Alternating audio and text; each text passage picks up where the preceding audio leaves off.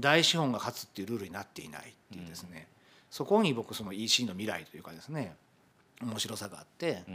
だからせっかく夢があるところにこう e コマース事業者っているわけですから、ここはやりようなんだろうなと。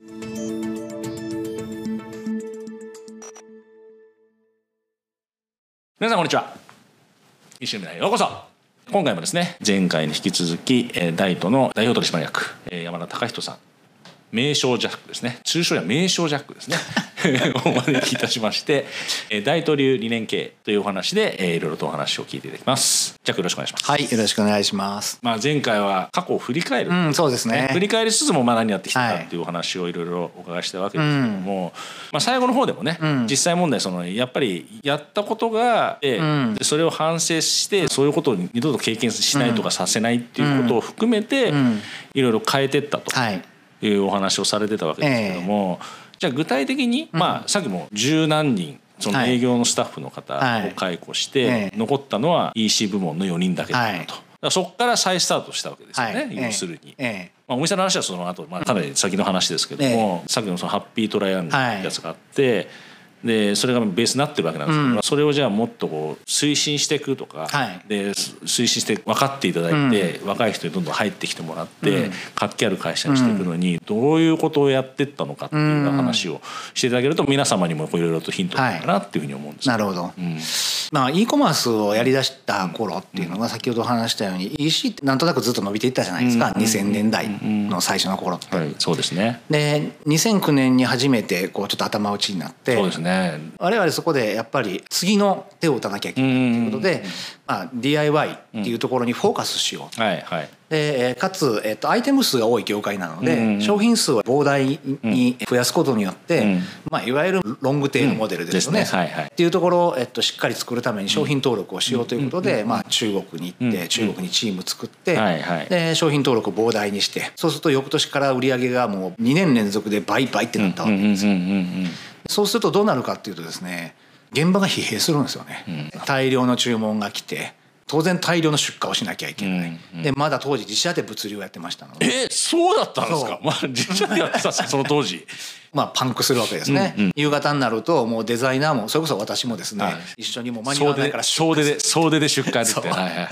うようなことをしていてで朝社員が受注担当の女の子が出てきてその席に座ると「あーあ」って言うんですよね。あー。もう今日も帰れない。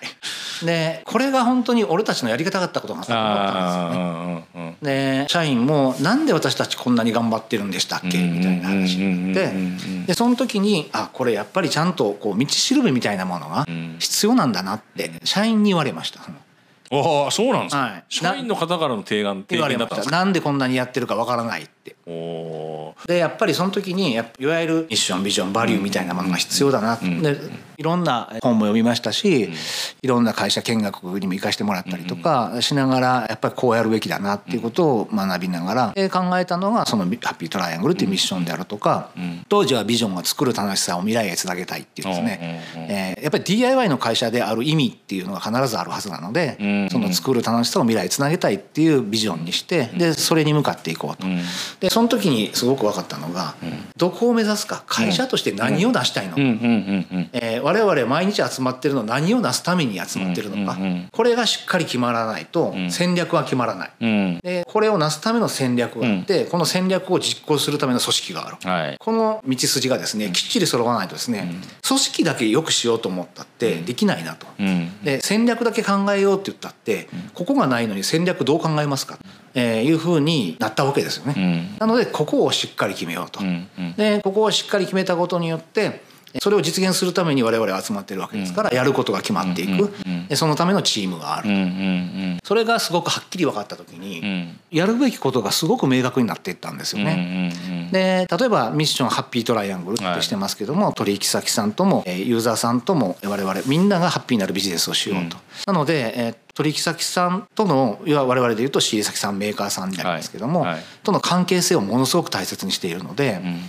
例えばベストパートナー賞っていうのを聞いたことあります。ええ毎月やっていて毎月取引先さんの中から1社を表彰するっていう仕組みをもう10年やってるんですよ。うんうんで、えー私が現場の担当の方に表彰状を渡しに行く。はい。いうルールになっていてそれが、えー、新潟であろうが東京であろうが、表彰状をお渡しに行く。そこの社長じゃなくて現場の人に渡すっていうふうになってああそうなんですね、はい、はいはいで、えー、っていうのやってたりとかあとはパートナーズレターって言って、うん、取引先に対してメルマガ配信してるんですちゃんと我々のことを知ってもらいたいっていうこともあってそういうふうにしたりとか、うん、あとは年に1回ディアフクというトライアングルというイベントやってるんですけどもそれは取引先さんだとか、まあ、パートナー企業さんそれこそ楽天さんヤフーさんアマゾンさんとかもお呼びしてあそうなんですか、はい、でイベントをやってその時の業績の発表と次の年の戦略っていうのを取引先さんとその企業さん全部に発表するというもう全然隠さないです。っていうようなことをやったりとかあとは商品データベース自体もメーカーさんに全部開放しているので。それまさに目的が決まって戦略が決まったからこそそれができたってことですね,、ね。逆に言うと、はい、誰もがやりたいんでしょうけど、え普通で考えたらなかなか協力してくんないですからね。あまあそうです、ね、だって、まあ、ちょっと言葉あるかもしれないけど自社の在庫全部さらさらけ出すってことですかね。あそうですそうです。API でつなげる。あそうです。API で取引先さんの在庫をつないつないでさせていただいて、うんうん、で我々は全部取引先さんの在庫数を把握するもしくはサイトに反映するということをやっている。ですよね、はい、それってやりたがらないところが多いかもしれないですけど、まあ、そうですね、それもちゃんと説得をして、はい、お互いに良くなるためだからと。そう。お客様のためにもなりますからね逆に言うと。そうです。お客さんのためにも在庫数がはっきり分かれば問い合わせをする必要がない躊躇なく買えますからね。そうです。ちゃんと在庫者数が表示されるように、うん、行先さんの在庫数をこうサイト上に反映したりとか、うん、あとはちゃんと商品データベースをメーカーさんの、まあ、それぞれの ID パスワードを振ってログインしてもらったらそのメーカーさんのデータが見れますよっていうふうには今はなっているっていうのを作ってますね。結局だからそれやるのにもまさに普段のコミュニケーション力が求めるっていうか、はい。はい、まあ、お取り先ではあるから、接触頻度は当然あるんですけど、はい、あんまり仲良くもないのに、うん、いきなりやってくださいはそりゃそんなん無理でしょあったっていう話になるじゃないですか。まあそうですね。取引先さんとの関係性っていうのは、うん。僕はやっぱりその信頼関係だと思ってるんですよ。別に飲みに行かなくてもいいんですよ、そう全然そうですよね、うん、信頼関係ができてるかどうかだと思っていてなので我々のこともちゃんと開示しますし例えば EDI もちろん EDI で発注はしてますけどもその EDI 資料なんかもらうはずもなくてですね。みんなびっくりしましたよ。で我々は EDI 作りましたんで使ってくださいって言ったらいくらするんですか？ってみんな聞きました。だから業界の人は。いや僕たちは無料ですよと。だって僕たちそこ入力してもらうわけですからね。確かに。えー、なので、えっと、こちらからお願いしてるんですから当然無料ですよと。いうようなことでやったりとか、うん、あとはまあこれはよく賛否あるんですけど、うん、メーカーさんに対して我々はプライベートブランドを作りませんっていう宣言をしてるんです。あ要するにお店側から見たら、はい、なんでやんないのっていう、まあ、我々で言うと例えば株主とかがいるので、うん、ああそうかそうか、はい、やったら儲かるじゃないですかと。なんで PB やらないんですかっていうふうには言われるんですがまあやっぱりそれはメーカーさんに対するリスペクトというか、うん、えー、まあある意味業界に対するアンチテーゼでもあるので、うん。うん、ホームセンターさんですとか、某大手 e コマースさんは、メーカーさんの売れてる商品のそっくりなものを作って、うん、でそれで儲けるということをやってらっしゃるっていうのを見てますからメーカーさんにしたらあれ全然面白くないんですよね。そんなはず当たり前ですよ、それはそうでしょう。いやもうアパレルはそれの繰り返しでしたからね。大手セレクトショップってほら最初はセレクトショップだから、はいはいはい、輸入したものを売ってたわけですよ、うんでもそれだとほら在庫も安定的じゃないし、うん、で利益も低いわけですよ、うん、仕入れてきたもの売れ筋の似たようなものを作って売ればっていう銀行の提案で今の大手セレクトショップがあるわけなので。ねある意味それやった方が、もしかしたら大きくなる可能性は高いかもしれない。あそうですね。でもそれがあっても、ジャックはやらないっていう判断をしたっていうことですね。それやればあの収益性が高まるのは分かってるんですよ。うんうんうん、でもそれはやらないというか。まあでもいろいろ考えたら、うん、まあキャキャッシュも大変ですしね。それまあそうですね。まあやらないって判断をしたっていうことで、うん、逆に言えば僕たちはメーカーさんのものをどう分かっていただいて、はい、どう使っていただくのがいいのかって、はい、そういう方向にシフトしたってことですよね。そうです。要するに情報を出すコンテンツを作るとか、はい、そうですね。おっしゃる通りで。なのでそういうコンテンツ作りなんかもすごく力を入れてやってますし、まあ実際 Google で DIY って検索すると今日現在は一番上にうちの会社が出てくるわけですけどもやっぱりそういうコンテンツをしっかり作ってるかどうかと評価するわけじゃないですか。もちろんもちろん。なのでそういうところはしっかりやったりとか。やっぱ面白いなと思うのは e コマースの世界って、まあ、中小企業にものすごくチャンスをくれるじゃないですか。うんそうですね。だって今言ったみたいに日本中のホームセンターさんって売り上げ何千億ってホームセンターが何社もある中でそれぞれのモールの中で DIY っていうジャンルでは我々は全てのモールで一番ですから勝てるんですようね。ん。Google の中で DIY っていう検索をしてもですね勝てるうんってこともある実際起こっているっていうことを考えるとまあ e コマースって本当面白さがそこにはすごくあって大資本が勝つっていうルールになっていないっていうですね。そこに僕その EC の未来というかですね面白さがあってうん。うんだからせっかく夢があるところにこう e コマース事業者っているわけですから、ここはやりようなんだろうな。まあこのチャンネルのタイトル名が僕冒頭ね一番最初会った時にすごいいいタイトルつけてるよねって言ってましたけども、うございます。はいはいやっぱり未来っていうか夢があるっていうのをずっと思ってるので。そこはやっぱり諦めないで、まあ、僕たちのやり方がそのまま他の業種ってハマるとは全然思ってないですけども、まあでもやりようっていうのはいかようでもあるのかなというふうに思ってます。いやでも全部メーカーさんと API で在庫つなぐとか、まあ、そんなことは無理ですよ、ん。まあ、普通の企業じゃ無理です、まあだからそこは言わないにしても、うん。いや僕ね聞いてて思ったのが DIY ってキーワードですね、うんまあそのいろんなことをや,、はい。やっていく中で、ええ。多分そのハッピートライアングルもそうでしょうけど、うん。結局そもそも工具を扱ってるわけですけど、工具は工具なんですよ、はい。でも DIY っていうところに、はい。確か名前変えたんですよね。そうですそうですそうです。変えました。あれもその2010年とかあれぐらいでしたっけ？えー、2回変えてんですよね。一番最初はあの卸問屋続き屋本舗っていうのが。あーなんかベタですね 続きっていうのは奥さんの旧姓なので。ああそうなんですか、はい、で、えーっと先代のだから名字です、はいはい。彼女山田になっちゃったので、うんうんうんうん。名前どっかに残さないだけないなと思って野号にしたんです。よ、はいはい。その後それを DIY ツール .com って名前にして、その後お店を出したのが DIY ファクトリーってそうそうそうそうでこれはやっぱりリアルの方が広がりってすごく出るっていううん。うんうんうんのを感じて、うんうんっていうのがメディアの取材が殺到したんですよ。うんすごかったですね本当にでやっぱりねメディアの人って映すもんがないとん。取材に来れないので,、そうですね。お店があると取材に来てくれる会社行っても工具ないですからね。そうそうそ れでものすごく取材などいただいてそのネット上の検索とかも増えて、そっちの方が認知が広がっちゃって、うんうん。DIY ファクトリーとお店と DIY ツール .com がつながらなくあなっちゃってあそっかそっかそっかもう EC の方をもう DIY ファクトリーオンラインに変えたんですよ。うんうんうんうんだから DIY ツール .com が多分2010年そうそれぐらいですね。そのぐらいですよはい。いやそこがやっぱ一つキーポイントだったのかなと思うんですよね、い、やうん。当時、まあ、もちろん DIY ってことは誰でも知ってますけど、はいどっちかというと工作するとか、はいはいはい。工具とか、まあ日曜大工です。そうそうそう日曜大工。日曜大工っていう言葉の方が ええ。なんかしっくりくるじゃないですか。そうですよ。日本ではなぜかそういう風な言葉になってしまったんですね。まあ、当時ちょっと早かったのかもしれないですけど、うん。DIY っていう言葉を引っ張り出してきて、物をつ作る、はい。お手伝いするみたいな感じがあったのが、多分ポイントだったのかなと思ってそれがあるからだからずっと DIY っていうはいキーワードでは、まあ、そこは一貫してるわけじゃないですか。ああそうですねコ。ンテンツも出すし、まあ、さらにはお店も出したわけで。ええ工具屋じゃないよねっていうか、うんうんあので捉えてないんですねっていうのはまさにそうで、うん結局お客さんから見た時って別に工具が欲しいわけじゃないんですよ。うん例えば、えー、子供ベベアを可愛くしたいっていう人がいて、でその中のと必要なものとして塗料があったりとかですね、えー電気ドリルがあったりとかするわけで、まああのドリルを売るなら穴を売れっていう言葉があるじゃなはいいですか。お客さんが欲しいのって工具じゃないよねってすごく僕たちも気づくタイミングがあって、それはお店を持ってすごく思いました。えー工具くださいって来るお客さんいないんですよ。こういうことがしたいってみんな言うんです。子供部屋を可愛くしたいとか、キッチンに棚を作りたいんですとか、えーそういう要望を持った方がお店にいっぱい来るわけで、じゃあそういう場を作ったってことですよね。いやだから僕からすると、ホームセンターはこれくださいなんですよはいはいはいはい。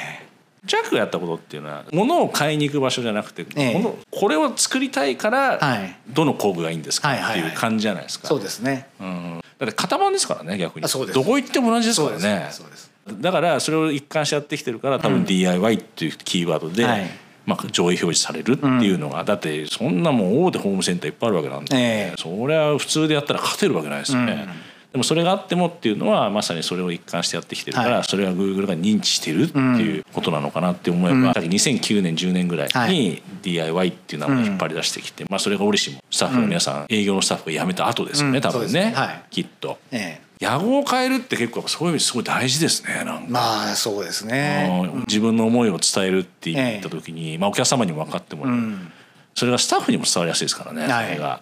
うん。なので屋号も変えてるんですけど途中で実はビジョンも一回変えたんですよね。えー、というとそのお店がちょっと厳しくなりつつある時ってことですか？そうですね。とあとやっぱりその DIY の概念っていうのが、うんどうしてもその日曜大工みたいなイメージがあるじゃないですか、当時我々のビジョンっていうのが、えっと、作る楽しさを未来へつなげたいっていうビジョンだったんですけど、どうしてもそのイメージが日曜大工をイメージしているところがあって本来 DIY っていうのは、まあ、あの精神というか、ん。自分たちの暮らしを自分たちで作るという思想なんですよね。なので、えっと、経営者って理念一回作ったら変えちゃいけないって思ってる人結構いると思う。あそうなんですか、ええ。要はブレてると思われると。へー経営理念を変えるなんていうことはブレてると思われるって僕もだからすごい抵抗があったんですよ。へー。ビジョンを変えるっていうこと自体が「おい社長ブレたぞ」と。言われると思って。そうなんですか。でもやっぱり変えていいんじゃないですかってやっぱスタッフにも言われて。で要はビジョンに縛られていて狭くなっているっていうのがあってじゃあえっと変えようということでらしさがあふれる世界をっていうようなことに変えたんですよね。DIY っていうのはそのさっき言った思想のことですから、うん。で語源がロンドンの第二次世界大戦の復興のスローガンなんですよ。あそうなのそれが Do it yourself ああそうかそうか。そうですよだから折しも今まさに海外ではん。戦時中っていうところはい。が残念ながらありますけれどもその破壊された町からですね自分たちの手で自分たちの町を取り戻そうっていうのはいがはい。DIY の語源なんですよね。だから日曜じゃ大工じゃないんですよ決して。うん。だから思想なんですよね、うん。自分たちの暮らしを自分たちで作るという、うん。だからこういう大きなことをテーマにしてるんだから、やっぱりそういうビジョンに、えっと、して、えそういうことが実現されるような社会にするために我々はビジネスをやっていこうと。うんうん。えーなので今例えば学校にその DIY の出前自由だったりとかえーそれこそサイトでもその作り方とかいろいろやってますけども、これ自体は全然マネタイズしませんけども、まあ、やっぱりそういう文化作っていくことが結局はあの DIY 人口が増えればですね、e コマースで買う人も増えますし、うん。えー帰ってくるよねと。いうところをずっとそのお店を出した頃から、ん。もう言い続けてちょっとすごい長い話というかですうね、ん。5年10年とかっていう話ですけどもそれをやり続けてるっていう感じですかね。いやでもなんか今思い返してみたらそっか DIY って Do it yourself なんだと思って。そうですそうです。そうですそれさえも忘れてました、いやなんかほらその言葉自体で通用しちゃうじゃないですか、はい。あすねまあまあでもそれが確かに日曜大工じゃないんですよね、うんそう DIY っていうと日曜大工っぽいイメージもあるけど、はいはいはい。ええそっかそういうこともあるわけですね。そうですね。でもなんか今回聞いてて思ったのがまずやっぱり自分で体験して動かないとダメだなっていうのが原点であって、それがないとことを起こせないなかなか動けない、うん。誰しもが、うん。っていうのがあってでジャックそれやってきて、でいわゆる失敗は成功のもとじゃないけど、それを生かしてってるうん。っていうのがあると、思いが大事だなっていうのはある,、ね。あるしいやでも一個意外だったのが、今世の中の流れって早いじゃないですか。うんお客様のニーズも変わるし世の中のニーズも変わるわけですよね、僕は1年に1回変えるとかおかしいと思うんですけど、ん。数年に1回は理念を変えてもいい方かなと僕は思ってるんで、だからそういう意味で言った時にでも実際それもややられてるわけなんで、理念が大事っていうのと同時にやっぱりその世の中のニーズ見定めて、自分たちが変わらなくちゃいけないと変わらなくちゃいけない。はいうん、でもこれがほらみんななかなかそれをやる勇気持てないじゃないですか、うん。いやそもそも面倒くさいしね変わるって、まあそうですね。うん。大変だし面倒くさい、うん。でもやっぱりそれをやってお客様に寄り添っていく、うん。まあ、そもそもさっきのハッピートライアングルって言った時に、ん。昔はだって同業種ですもんね下手したら。あ昔だったら、あの卸売りってそうですそう言ったらですそうです。まさにそうです。ね。でそれは立場変えてって言ったらちょっとお前らよくもあの時やってくれたなってマウントしても良さそうなものを。いや手取り合ってもっとよくしてこうよあもう、ね。ままさにそうですね。それこそ EC やりだした頃って、ホームセンター潰してやろうと思ったんですよ。ああ なるほど。もうこの業界を破壊してやると思って、うん。EC 始めてた頃思ってたんですよね、でも途中でなんかすごくバカらしくなってきて、そんなこと目指してるんだっけ、はいはいはい。でさっき言ったミッションビジョンバリューがしっかり決まるとあホームセンターさんも僕たちと一緒に未来を目指すパートナーじゃんと。DIY っていうのを日本に広げていってくれる同士なんだから考え方がすごい変わりましたうね。ん。まあでもやっぱり我々後継ぎじゃないですか、うん決してこれはやりたいと思って入ったわけじゃないっていういやいやまあまあそうですね。まあ僕の場合なんかもう全く興味なかったので、うん。後付けでもいいと思ってるんですよ。いやまさに同じ、なので何を成したいのかっていうのが決まると全てのものがすごく綺麗に見えて綺麗っていうか見えてくる。目指す方向がもうねそうはっきり分かってくる。うん売り上上げたいとか利益が上げたいとか、まあ当然それも必要なんでしょうけど、まあもちろん継続するために。それを目標に掲げてとか例えば売り上げ、えっと、1,000億やるぞって言って、社員が喜ぶかっていうねそんうんそんなん言うて喜んでるの多分経営者だけなんで、うんうんうんしっかりとした何を成したいのかっていうのが決まるとすごいはっきりして。あの今の後付けがいいですね、いやいや結局やり始めの頃ってまあ今のスタートアップの方々はね、うん。結構そういうはい。ことをやられてるから階段距離でいけるのかはいはいはい。なって思ったりする部分もあるわけなんですけど、まあ、僕たちの場合はね、まあ、後継ぎ経営者あるあるで言ったら、まあ、とりあえず入ってみたものはいはいっていう感じで,、そうですね。試行錯誤してっていう感じですけど、なんかこれがいいとか思ったら、ん。それを逆に形にすればいいってそれを思い続ければいいって、後からついてくるものかなって。誰だって一から授業始めたら最初から儲かるわけない。はいはい。のがまあ普通は大体そうじゃないですか。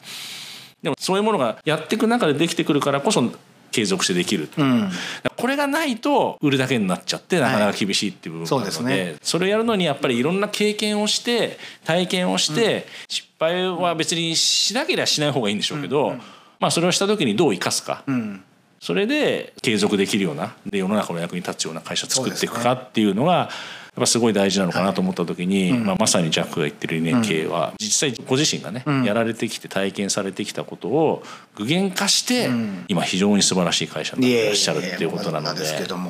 まあでも時代も全部透けて見える時代になりましたからね。そのこの会社が何考えてんねやろとかいうのがもう隠そうと思っても隠せないじゃないですか、もううんうん。そういう時代になってるっていうのもありますから、やっぱそこすごい大切じゃないかなと思います、まあ逆に言えばもうさらけ出しちゃえばいいんですよ。そうそうそうそう。本当そう、ねうん、うちはこう思ってやってると、でそういうのをエンドユーザーもそうだし、うん。取引先も見て取引先さんも見てますからね。でスタッフも経営者のこと見てるし。だからそういうええ。皆様に選んでいただける会社になっていけるように、そうですね。まあジャックはもう日々努力されてるわけだし、まあそうですね。僕も負けずに頑張りますと。いうことで、はい。本当に長い時間ありがとうございました。あ。りがとうございました